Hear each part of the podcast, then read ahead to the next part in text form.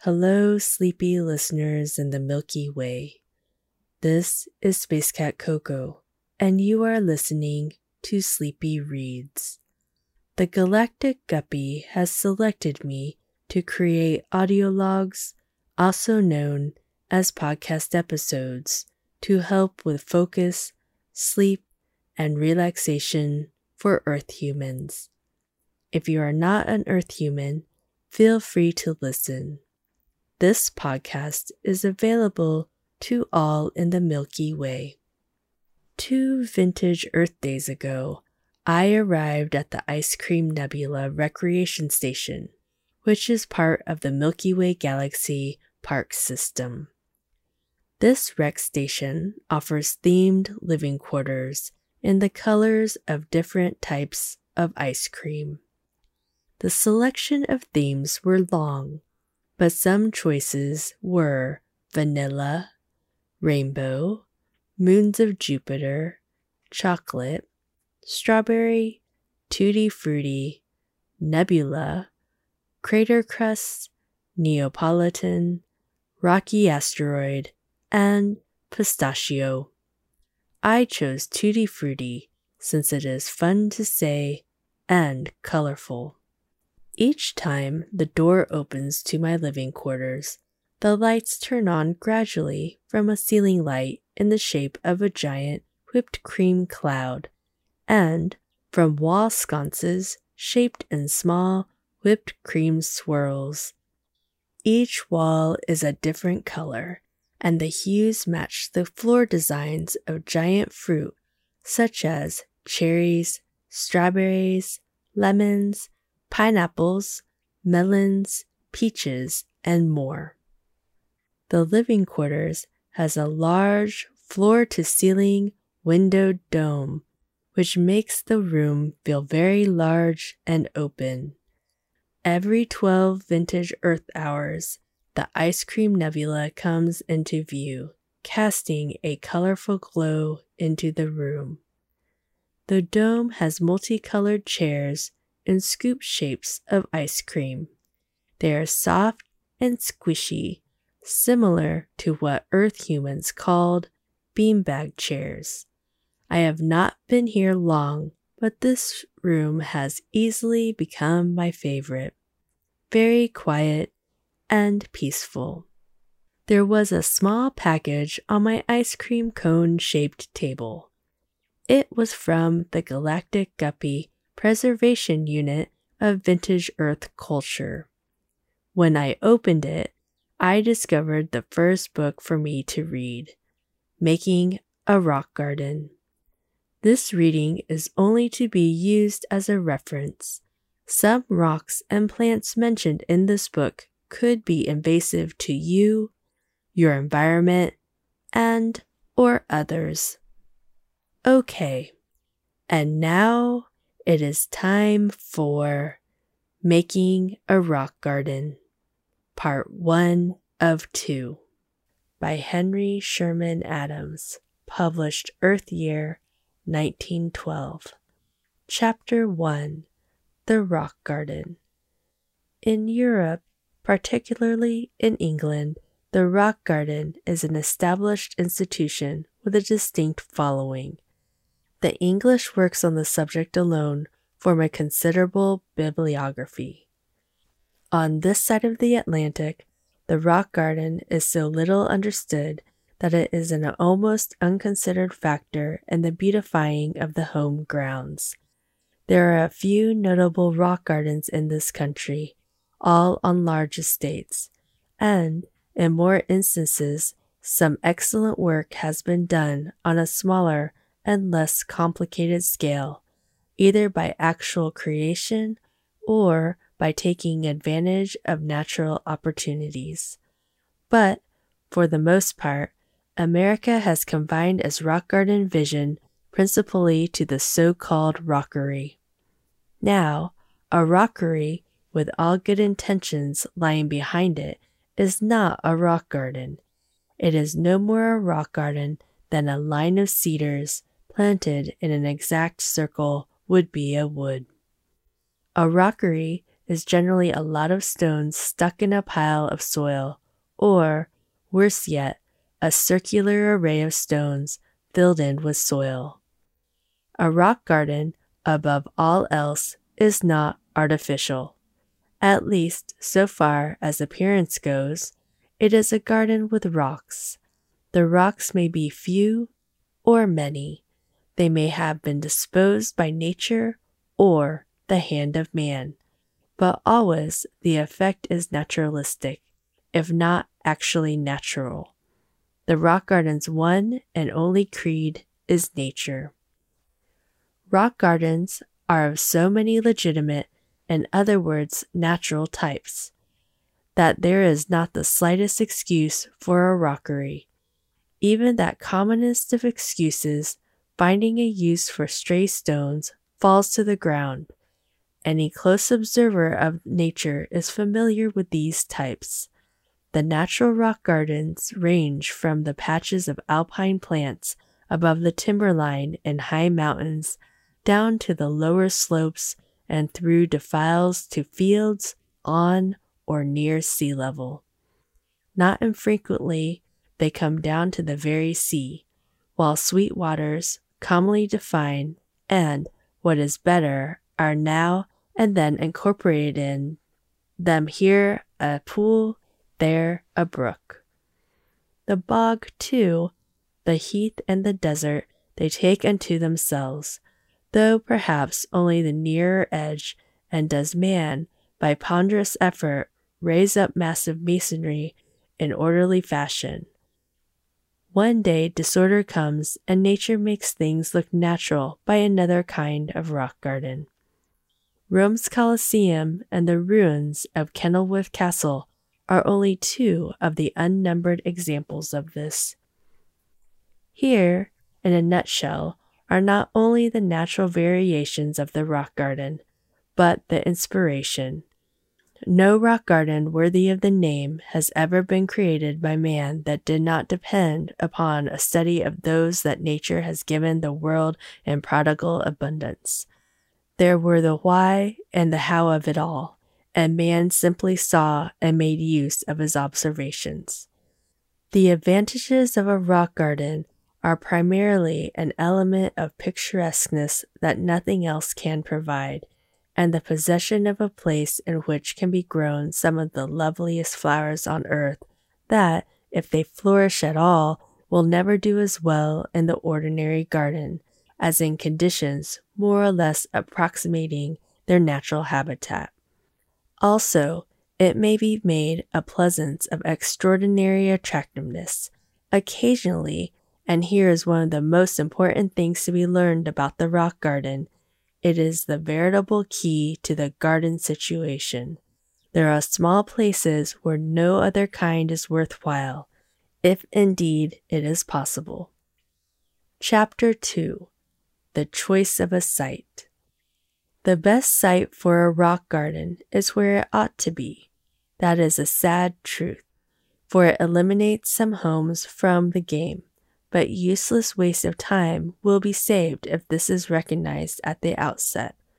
First, cast your eye about and see if you have a spot where a rock garden will look as if it belonged there. That is the supreme test. If one does not seem to belong there, give up the idea philosophically and take it out in enjoying the rock gardens of other people. As a rule, a rock garden should not be near the house. It is something savoring of the wild that does not fit in with most architecture. Exceptions are when the house is on a rocky site that makes such planning desirable. If not imperative, and a slope from the rear or one side of the house that seems decided enough to permit of a sharp break in the general landscape treatment. Save in these circumstances, it is better that it should not be a sight of the house. This is not so hard as it sounds, even on a small place. The spot is easily concealed by a planting of shrubbery. Nor should the rock garden, any more than a rockery, be in the lawn unless it is depressed and therefore out of sight, or mainly so from the level. The depression may be a natural or an artificial one. It may be a brook with high banks or it may be a sunken pathway. The edge of a lawn is better, a corner of it is better yet, and preferable to either is a bank sloping down from it. The bank on either side of the steps, leading from one lawn level to another, is also a possibility to be considered. Trees need not be altogether avoided. Sometimes they are essential to the pictorial effect. It is not well, however, to place a rock garden near very large trees. The drip is bad, especially for alpines, and the greedy roots not only rob the plants of nourishment, but are very apt to dislocate the stones. Figure 1 Wherever possible, make the entrance to the rock garden a rough flight of steps. Excavate if necessary. Plant the step crevices as well as those of the side walls. Somewhere just outside the real garden is the best place. Then it is only a step from one little world to another that is altogether different. If the rock garden leads to a bit of wood, either directly or through a wild garden, there will all be the more to rejoice over. The more regularity the site has or suggests, the better. A rock garden not only should have no straight lines, but it is not well that all of it should be comprehended in a single view, no matter whether the area be large or small. What constitutes a good site is well illustrated by one of the existing American rock gardens. The place is large, and in the rear of the house, the grounds are level for a considerable distance and then drop with a fairly steep bank to a driveway, below which another terrace leads to a meadow. Instead of being continuous, however, the bank above the driveway is broken by a little glen, seemingly leading nowhere, but actually an entrance to both the rear lawn and the formal garden. In this glen is a rock garden, or rather, the main part of it. Though bounded on the north, it runs east and west by the formal garden and on the south by the lawn. The rock garden can be seen from neither of these nor from the house. It is conveniently near all three, yet distinctly apart from all. A thin planting of evergreens screens it on the south and east sides, and there is a low hedge between it and the formal garden. The rock garden overflows the glen and runs along the bank on either side, the shady section being devoted to an extensive collection of hardy ferns. Across the driveway there is more rock garden and then a short stretch of drywall garden. Such a site as this does not have to be found all made. Given any grounds with a bank and a little imagination, and a glen is a mere matter of shoveling soil. Call it a gorge if you prefer. Either, in miniature, is a favored rock garden form, so are hill and crest. Thus far, the assumption has been that the rocks have to be gathered up from various parts of the place or brought in from the outside. But many grounds, especially those of country places, have the rocks, often more than are wanted. Although sometimes this is the best of luck, now and then the trouble of blasting and rearranging is about as great as if all the stone had to be found. It does nevertheless make it easier the choice of a site where rocks are naturally. There they ought to be. Occasionally, the rocks are so disposed that there is no choice, the site settles itself, and it's up to you to make the most of it. A single boulder, a few scattered rocks, or a rocky bank can be converted into a simple rock garden without moving a stone. A little judicious planting, and the transformation is complete. A rock garden with water is a rock garden glorified. Wherever possible, without injury to the main scheme, the garden should be brought to the water. Failing that, bring the water to it, if this is practicable, which can be determined when the site is picked out. And now, the interlude. Moondauber Delights presents stuffed cauliflower. Ingredients cauliflower, fat bacon, minced meat, breadcrumbs, egg yolks, mushrooms, seasoning of the usual kind, and thin gravy. Pick over a fine cauliflower and plunge it for a moment in boiling water. Look over it well again and remove any grit or insects. Put it head downwards in a pan when you have already placed a good slice of fat bacon at the bottom and sides. In the holes between the pan and the vegetable, put a stuffing of minced meat with breadcrumbs, yolks of eggs, mushrooms, seasoning of the usual kinds, in fact, a good forcemeat. Press this well in and pour over it a thin gravy. Let it cook gently, and when the gravy on the top has disappeared, put a dish on the top of the saucepan. Turn it upside down and slip the cauliflower out. Serve very hot. This recipe is from the Belgian cookbook published in vintage Earth Year 1915. And now, back to making a rock garden. Chapter 3 The Work of Construction Spring is the best time to make a rock garden, when the important matter of the proper site has been put in the past. A definite scheme must be planned. Upon the definiteness of this scheme, much of the success of the rock garden will depend. Here, desire will have to be subservient to the situation. It is not so much what you want as what is best in the circumstances. Do not attempt to copy the rock garden of someone else. All the money in the world will not create an exact duplicate for you, since nature has made no two rocks precisely alike. Study them, of course, get all the ideas you can, but study first, and most nature, more particularly its ways in your own neighborhood.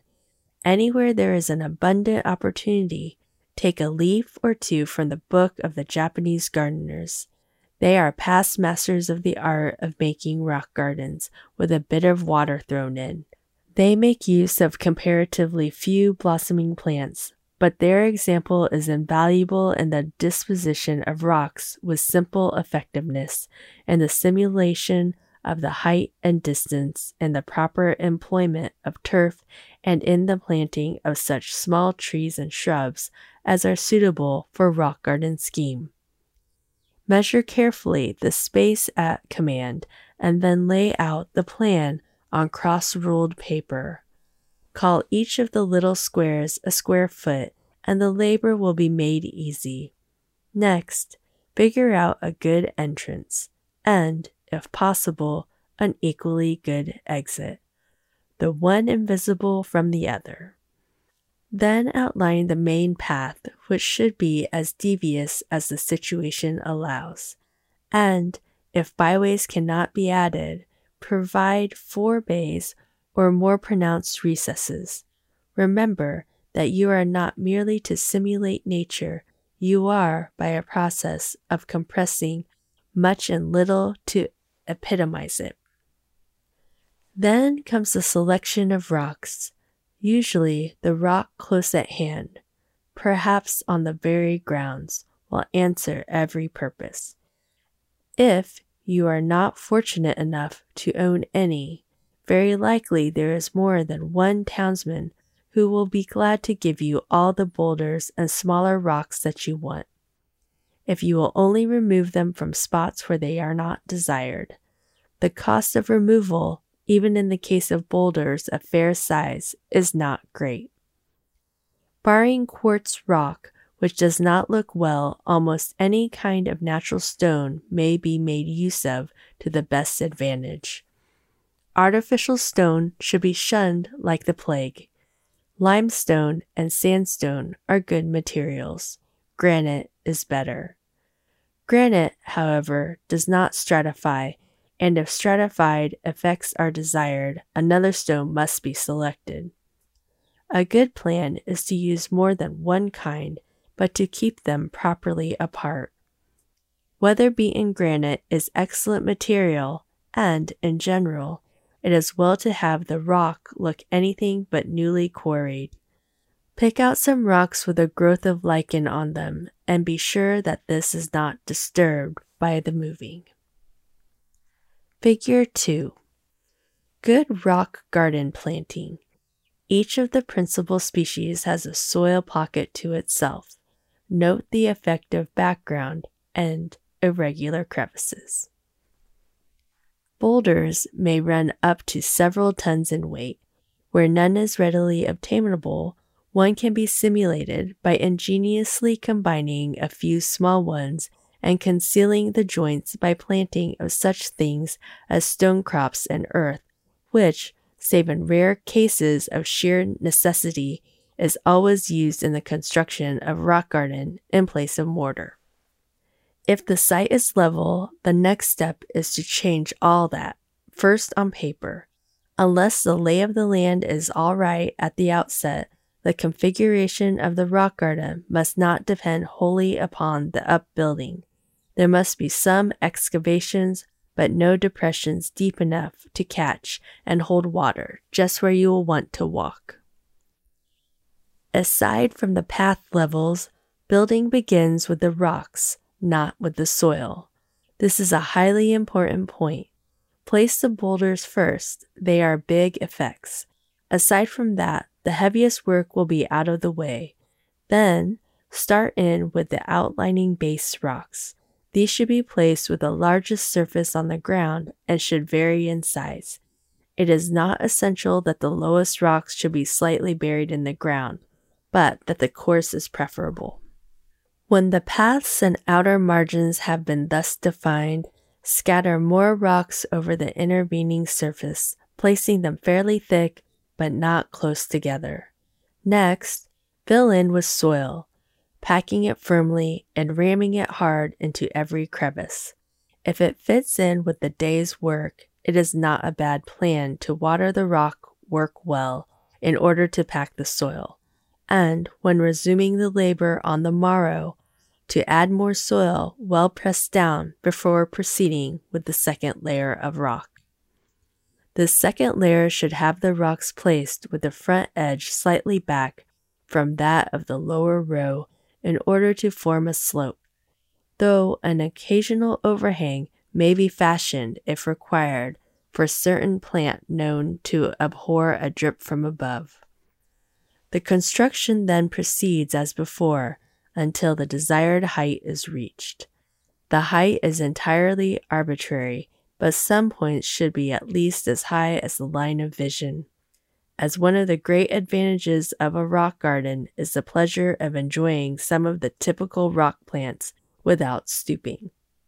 The rocks used as fillers should overlap here and there to give strength but care must be taken to contrive plenty of long soil runs. 18 inches should be the very least. A plant like the alpine rock jasmine is a tiny rosette, seemingly requiring no more than an inch or two of soil, but its roots are likely to be found following an earth filled crevice in the rocks to the depth of a yard or so. It is because of this deep penetration of roots that the soil should be packed so very firm. The roots must be in no danger of loose soil or of striking a hidden hollow. Figure 3. Where a rock would bear too heavily on the one below it, even with soil between, the pressure may be relieved by the use of small stones. The soil run need not be straight, but it must be continuous, so that the roots of the plant may find their way from A through B. At no point between two stones should the layer of soil be less than two or three inches thick after being packed hard. If an upper stone is likely to bear down too heavily and crush the plant roots, this may be avoided by placing small stones here and there in the layer of soil.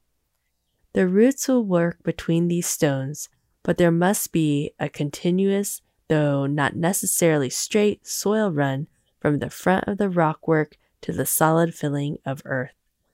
The run should slope downward slightly. Rocks calculated to simulate a natural stratification ought to be laid on an incline for proper drainage. Such pieces of rock may also be employed sparsely in wedging and in the making of the so called pockets. These pockets are of prime importance in the construction of a rock garden. They hold the only considerable spaces of soil and are the chief means of colonizing plants, thus providing for pronounced color effects.